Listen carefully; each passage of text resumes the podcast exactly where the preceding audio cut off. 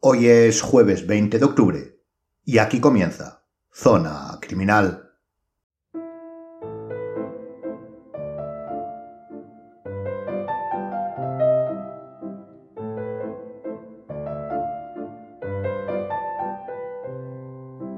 Probablemente si rebobina en su memoria, encontrará en ese baúl de los recuerdos uno que corresponda. En sus años mozos y en algunos casos seguro que no tan mozos, una remembranza en la que usted escribe algo, en alguna pared, dependiendo del tiempo y también de la personalidad, el carácter y el humor de cada cual. Está pintada, realizada normalmente con un rotulador, tenía un fin jocoso, amoroso, en ocasiones reivindicativo e incluso político.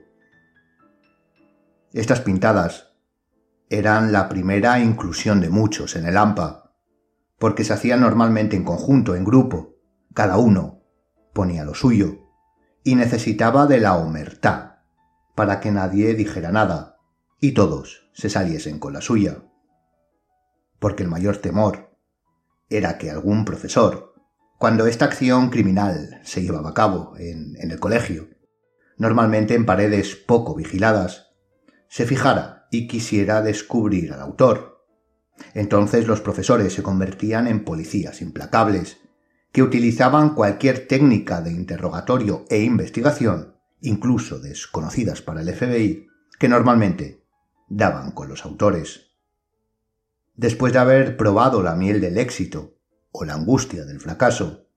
Algunos ampliaban horizontes y comenzaban a realizar esas pintadas en la ciudad, amplificando sus mensajes a toda la metrópoli. La ciudad era suya. Así, con un pequeño paseo en cualquier en cualquier ciudad, importante o no, principal o no, aquí no hay rangos, estatus ni clases solemos eh, poder ver este tipo de estampas. Pero aquellos que continúan o continuaban, porque no deja de ser cierto que realizar una pintada cuando todavía estás eh, comenzando a palpar la adolescencia tiene un riesgo que acrecienta la adrenalina y eso suele gustar, llegan, eh, llegaban a un momento donde las reivindicaciones que antes tenían cambian o desaparecen ese momento que suele coincidir con la adolescencia. Es un periodo de transición y búsqueda de uno mismo. Y el ego, todavía mal formado, aparece. Y así pasamos de las inocentes reivindicaciones o bromas a simplemente querer, querer decir que estoy aquí. Y eso suele hacerse con una firma propia, un nombre, normalmente un alias, o como se suele conocer, un tag. Y así en los primeros años, el objetivo es decirle a todos que estás ahí, omnipresente, firmando por toda la ciudad.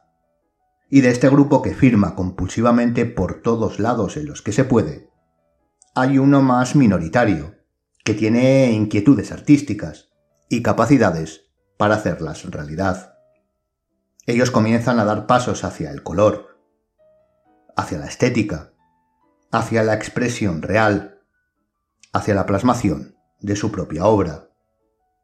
Y como todo esto se da en la ciudad, sus lienzos son todo aquello que configura el mapa urbano, desde simples muros a trenes, desde papeleras a puentes, desde una simple firma en la pared de un baño público, al reconocimiento internacional del graffiti como arte. Esto es, como habrá podido comprobar, una generalización, una línea temporal de la vida de un grafitero completamente genérica y con el único objetivo de introducir e ilustrar el tema del programa. Como bien sabe por el título, hoy nos adentramos en la identificación de grafitis como especialidad de la pericia caligráfica en el ámbito forense. Ya sabe que los monográficos siempre nos centramos en el aspecto técnico, y no nos explayamos en categorías ajenas a la criminología o la criminalística, ni opinamos sobre el tema de análisis en cuestión. Para estas cosas nació el crimitorial, donde sí dejamos un mayor margen para lo cualitativo y subjetivo. Y no podemos obviar que existe un gran debate en torno al graffiti como concepto general, sobre si debe ser eh, considerado arte o no. Pero esto lo dejamos para la segunda parte, para ese crimitorial, en donde profundizaremos sobre dicha cuestión. Ahora vamos a ver cómo afrontar el análisis comparativo de grafitis como especialidad de la pericia caligráfica. Ya sabe, bienvenido a Zona Criminal.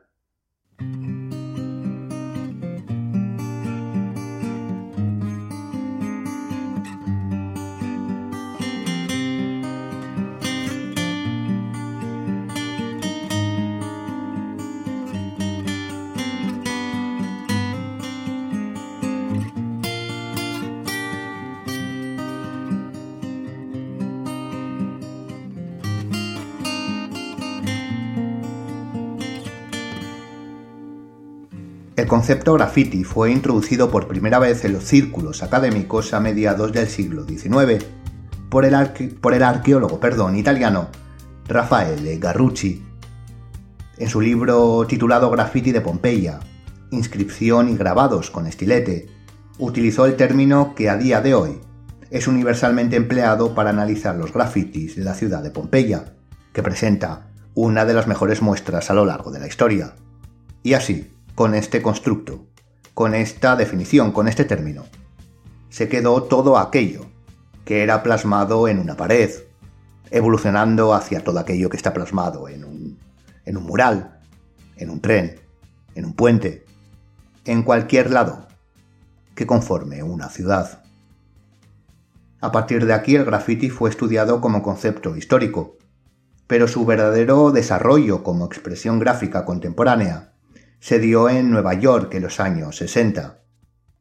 Tenemos que tener en cuenta que los grafitis modernos no nacieron o se desarrollaron de manera infusa, de la nada, sino que corresponde a todo un proceso social dentro de un contexto determinado. El desarrollo de los Estados Unidos tras la Segunda Guerra Mundial no siempre fue exponencial como se puede creer a priori, y el país sufrió una reestructuración, sobre todo industrial, para adaptarse a los, eh, a los nuevos tiempos. Una de las ciudades que mayor impacto sufrió por esta reestructuración fue Nueva York, que perdió importancia comercial y empresarial a favor de otras ciudades que comenzaron, que comenzaron esa industrialización, obviamente antes que ella, o mejor dicho, no tanto antes, sino mejor que ella, lo que hizo que se diera un cierto empobrecimiento de la misma, de la ciudad de Nueva York, que no comenzó a recuperarse hasta principios de los años 50, cuyo hito en este sentido estuvo marcado por la instauración de las instituciones permanentes de la ONU.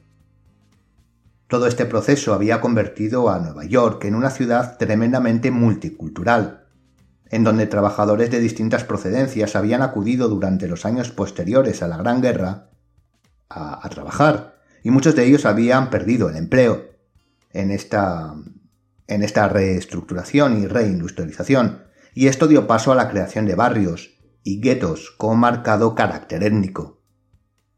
De manera paralela, no solo la reestructuración o, o reconstrucción de los Estados Unidos, sino del mundo en general tras el conflicto, comenzaron, en ellas comenzaron las expresiones artísticas más reivindicativas, los años 60 en todos Estados, en todo Estados Unidos y principalmente en Nueva York tuvieron un marcado movimiento por los derechos civiles y en contra del racismo, cuyo mayor exponente fue Martin, Luther King. En este contexto, la población más oprimida, estamos hablando sobre todo a partir de los años 50, y sobre todo dentro de, de los jóvenes, buscaban modos y maneras de expresarse, y de entre ellas, la música rap fue el mayor exponente. Pero alrededor de esta nació toda una cultura conocida como hip hop, que englobaba desde la práctica de deportes, por ejemplo el skate, a la producción de grafitis como expresión reivindicativa y artística. A partir de aquí, el graffiti fue desarrollándose como expresión hasta llegar a lo que actualmente conocemos. Si podemos considerar que desde los años 60, sobre todo finales hasta la actualidad, la evolución del graffiti ha sido gradual, pero sobre todo, más que gradual, ha sido exponencial En el comienzo su producción se centraba primordialmente en firmar de manera simple, como hemos dicho, con tags, siempre utilizando apodos o, alias en lugares públicos, eh, con el fin de dejar una impronta personal que muchas veces solo el autor y su círculo podrían reconocer. Era una manera de expresión nueva, escondida en el anonimato y que podría traducirse como un grito de libertad individual por la situación y la reivindicación sobre la que dejaban o no constancia. Durante esa época en todo Estados Unidos, los jóvenes, ávidos de sentimiento de pertenencia, crearon las denominadas gangs, más tarde conocidas como crews, que en su inicio poco tenían que ver con el concepto que hoy podemos darles asimilándolos a grupos de gángsters, no tenían nada que ver. Normalmente estaban divididas por calles y o barrios, y en cuanto al graffiti, se dedicaban a pintar en, paredes y edificios públicos los nombres de, sus calles, de estas calles a las que pertenecían, o, los nombres de sus, de sus gangs. Y de ahí pasaron a las firmas de sus propios nombres ficticios, lo que se conoció como graffiti sign o graffiti writing. Entrando en lo que podemos considerar la historia del graffiti moderno, a pesar de poner el énfasis de su nacimiento como, como movimiento cultural en Nueva York, el comienzo del mismo lo hallamos en Filadelfia. Puede que obviamente no fuera el primero, pero sí el que en esa época fue conocido y tratado hasta el día de hoy como el primer grafitero. Su alias fue Cornbraid y su nombre real, Darryl McRae, que nació, como decimos, eh, a principios de los años 50, en 1953. Estoy citando de memoria, pero creo que, creo que fue así comenzó a realizar y comenzó a realizar firmas a mediados de los años 60. Curiosamente, McRae no pertenecía a ninguna banda, pero trabajaba, entrecomillado esto por supuesto, para muchas, realizando firmas para varias de ellas en las calles de Filadelfia, porque sí, digamos que las, las bandas, las gangs, le contrataban para que dejara su impronta a lo largo de toda la ciudad y así competir con las demás. Jack Stewart grafitero, muralista e historiador eh, del arte, catalogó a, fue el que catalogó a, Corn, a Cornbraid como el primer grafitero lunar de la historia, lo que comúnmente reconocemos como grafitero solitario, es decir, un sujeto dedicado a realizar pintadas, en su caso firmas, en su caso tags, de manera individual. Cornbraid, además de ser el primer grafitero, o al menos conocido como tal, fue el que instauró ciertas normas que incluso hoy, incluso hoy día perduran. Al igual que él, muchos, eh, muchos jóvenes comenzaron a pintar paredes como forma de expresión, de expresión y cierta competencia. Competían entre ellos para conseguir dejar su rastro en la mayor parte de las paredes públicas y en los sitios eh, más complicados.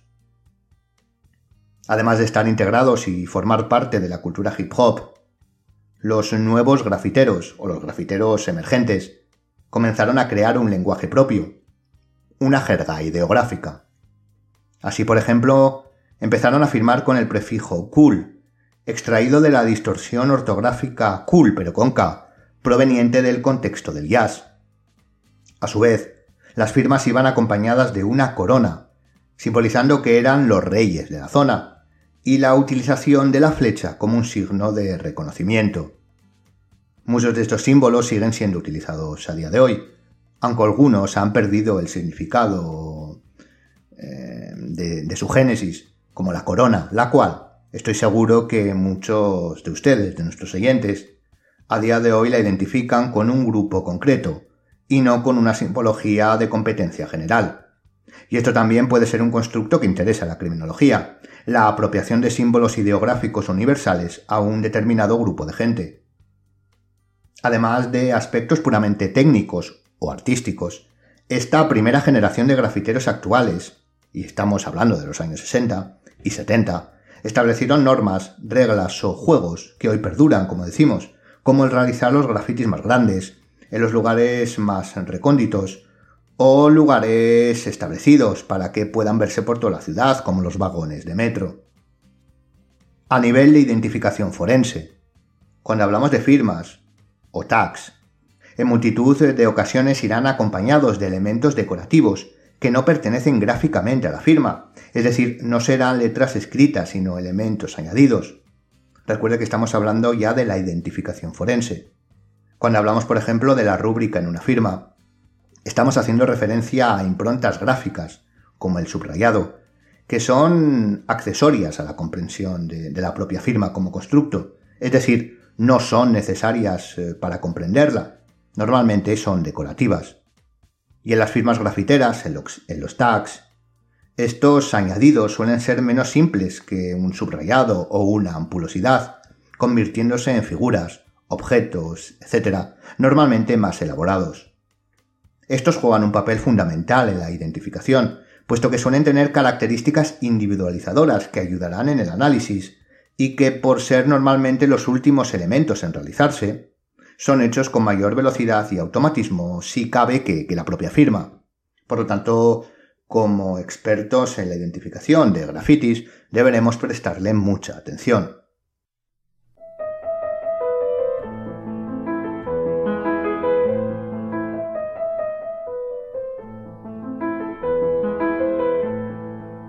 Volviendo un poco a la historia después de este, este paréntesis técnico, em, después de Conbraid, es probable que el más conocido de los grafiteros de los años 70 se destaque, se destaque a Taki 183.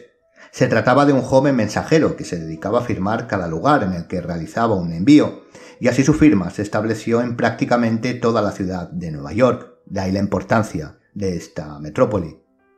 De hecho, un artículo del New York Times en 1971 fue lo que le impulsó a la fama. Aquí volvemos a las reglas comunes pues el número de su firma 183 correspondía a la calle donde vivía. De hecho, actualmente Taki 183 tiene su propia marca y vende su obra a través de Internet. En sus firmas ya podemos observar la utilización de distintos útiles para la elaboración de firmas, valga la redundancia, de sus, de sus propios tags, y las diferencias que estos pueden generar en algunos rasgos de, de las mismas.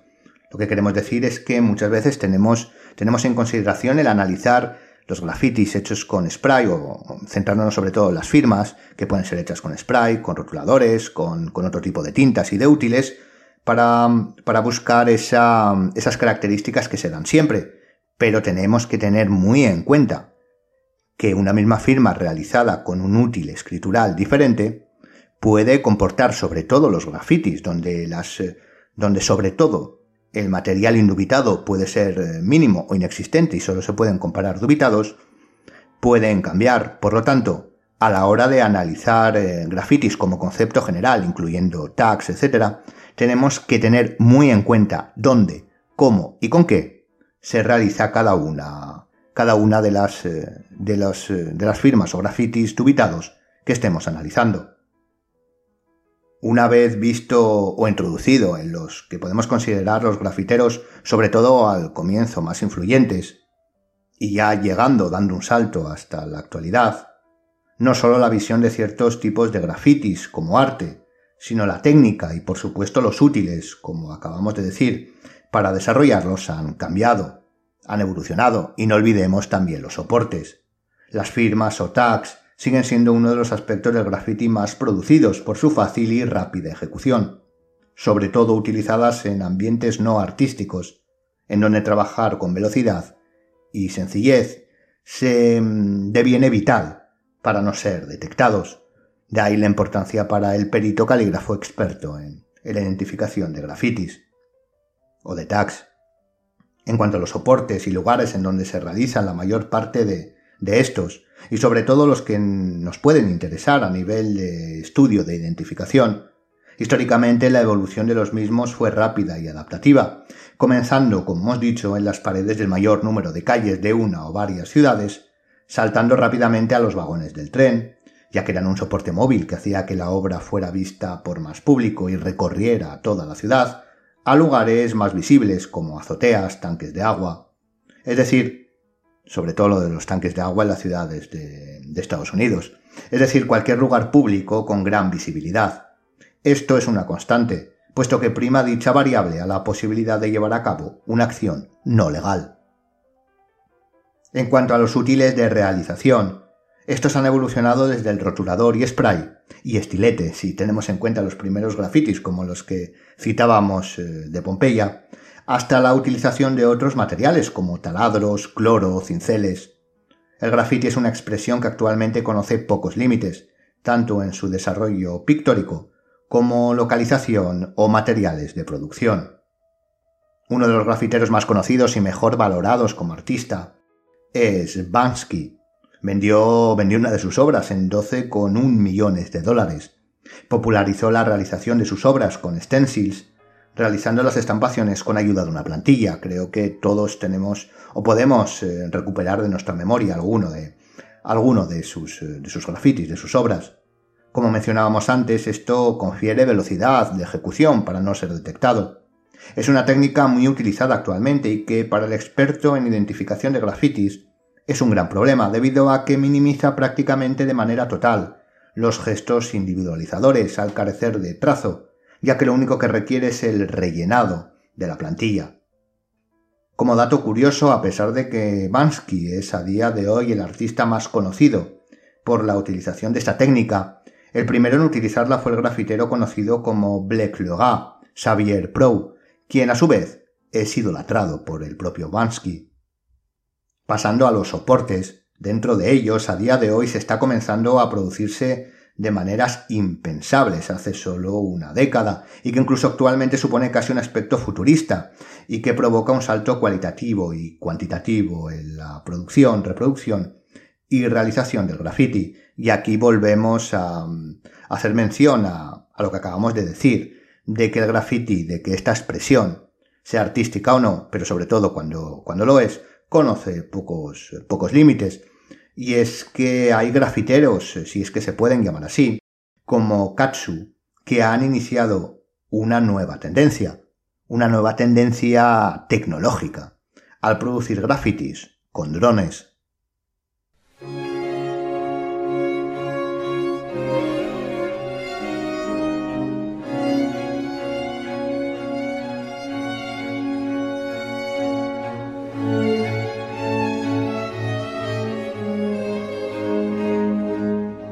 Hasta aquí hemos realizado una aproximación histórica del graffiti exponiendo algunos hitos importantes, algunos constructos en los que debemos fijarnos a la hora de proceder a un análisis desde la pericia caligráfica. Estos conceptos de vital importancia son la tipología, el soporte y el útil, además de todas las el útil escritural, además de todas las variables de análisis que pueden contemplarse. El graffiti como objeto de estudio de la pericia caligráfica debe ser considerado una especialidad de la disciplina. No puede ser tenida como una generalidad, puesto que su análisis es tremendamente complicado. Y vamos a ver, vamos a detallar el, el por qué. En cuanto a su tipología, no es lo mismo el análisis de una firma, de un tag, que de un graffiti completo, de un mural, por ejemplo.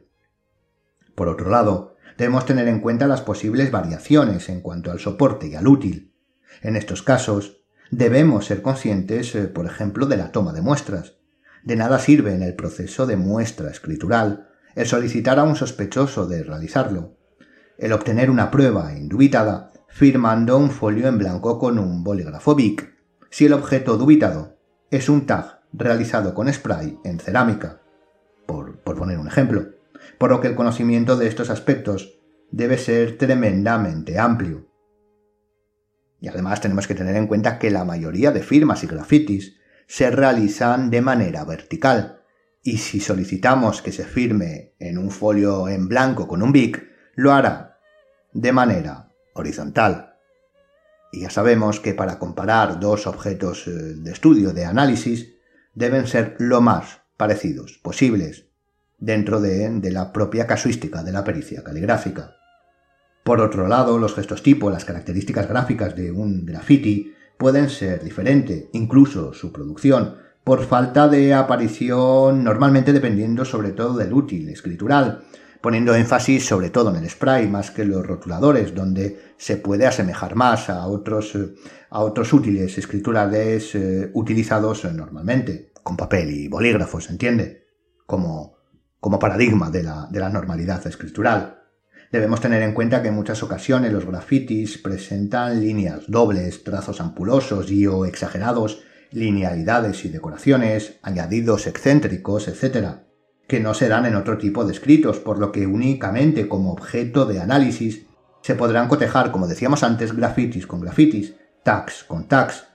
De ahí la dificultad, porque normalmente no es tan difícil el poder establecer si dos grafitis han sido realizados por el mismo sujeto, cómo se aumenta la dificultad entre graffiti tag y entre tag, graffiti y escritura normalizada, entendiendo normalizada como texto y o firma realizada en, papel. También tenemos que tener en cuenta que los grafiteros suelen ser sujetos eh, con una alta destreza gráfica, así que su estudio, además de todo lo, lo explicado, deviene bastante, bastante complicado. Es como cuando se analiza una obra de arte Normalmente aquellos falsarios que, que en el caso de la pericia caligráfica son capaces de imitar o falsear la firma de un, de un artista, suelen tener una destreza gráfica que complica y bastante el análisis forense. Por todo esto, y ya para terminar, el graffiti debe, debe, debe, ser considerado, debe considerarse, al igual que otros análisis como el estudio de firmas en obras de arte que acabamos de decir, que tienen sus propias características, como una especialidad de la pericia caligráfica, que debe ser preparada y estudiada como un plus y no como una generalidad dentro de la disciplina. En España, por ejemplo, algunas policías locales cuentan con unidades especializadas en toda la investigación, desde la recopilación de datos a la propia investigación policial y el estudio caligráfico de los mismos. Una de las más conocidas, por si quiere, por si quiere ampliar información, es la de la Policía Local de Málaga. Bien, pues una vez finalizado el monográfico, vamos a adentrarnos en el crimitorial que hemos decidido ampliar respecto a su finalidad, extendiéndolo a las reflexiones menos técnicas sobre los temas tratados. Vamos allá.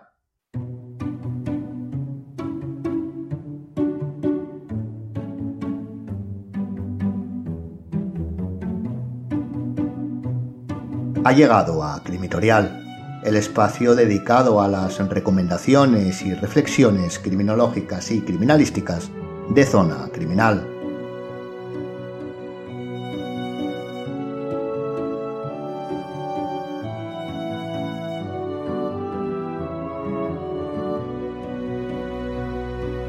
Mientras preparábamos el monográfico sobre el graffiti como objeto de análisis de la pericia caligráfica, pensamos que estaría bien reflexionar sobre si éste podía considerarse arte o no. Y claro, esto no podíamos incluirlo en el monográfico que se destina al aspecto más técnico. Y además, el propio desarrollo no sería para ese debate el mejor contexto, porque si se requiere a la pericia caligráfica en el estudio de un graffiti o tag, normalmente es porque reviste cierta criminalidad o supuesta criminalidad.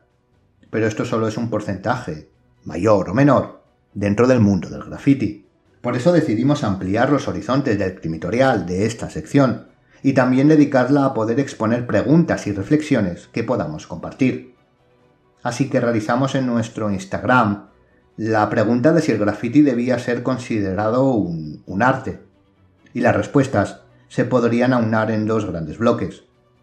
Por ejemplo, uno de los viejos amigos de este podcast, Bosco, el que ya consideramos nuestro detective de cabecera, que ha pasado por nuestros micrófonos un par de veces, nos decía que sí, que por supuesto el graffiti era un arte. En cambio, por otro lado, María, desde la cuenta arroba fago la verdad escondida, nos decía que sí debía considerarse arte siempre que el graffiti estuviese permitido. Es decir, el grafitero tuviera permiso expreso del dueño del soporte, normalmente el muro, la persiana, etc. Es curioso porque teniendo esto en cuenta, podríamos exponer la diferencia entre graffiti como expresión artística y graffiti como expresión vandálica. La primera suele tener varias características en donde la más importante es el permiso. El segundo suele tener como objetivo el simple hecho de realizar el acto o el deslucimiento del lugar en que se realizan, o incluso finalidades más criminales como la amenaza. De hecho, de manera objetiva, el permiso es una línea de catalogación del graffiti, no como arte, pero sí como conducta vandálica, o no. Pero este debate da mucho más de sí. Podemos descatalogar una expresión artística como tal, por ser realizada sin permiso. Algunos dirán que sí, otros que no. Pero el verdadero problema es cuándo y cómo catalogar algo, en este caso un graffiti, como arte. Depende de la cotización del autor, de lo que los críticos digan, de lo que diga la mayoría. Cuando el concepto arte entra en juego, la subjetividad hace su aparición y complica la universalidad de los términos.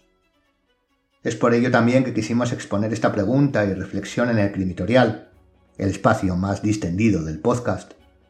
Sea como fuese, y dejando el debate artístico abierto, nosotros como criminólogos, en este caso como peritos calígrafos, lo único que nos interesa es la aplicación del conocimiento de la técnica de análisis a la identificación, en este caso del objeto de estudio, tags, grafitis, pintadas, sin tener en cuenta el arte o no de la misma. Ya saben, análisis sin subjetividad. Y hasta aquí el programa de hoy. Les dejamos la bibliografía utilizada para elaborar el tema en la descripción. Les animamos, como siempre, a seguirnos en el Instagram del podcast y en las redes sociales del Instituto Europeo de Ciencias Forenses y Seguridad, desde donde elaboramos y grabamos el programa.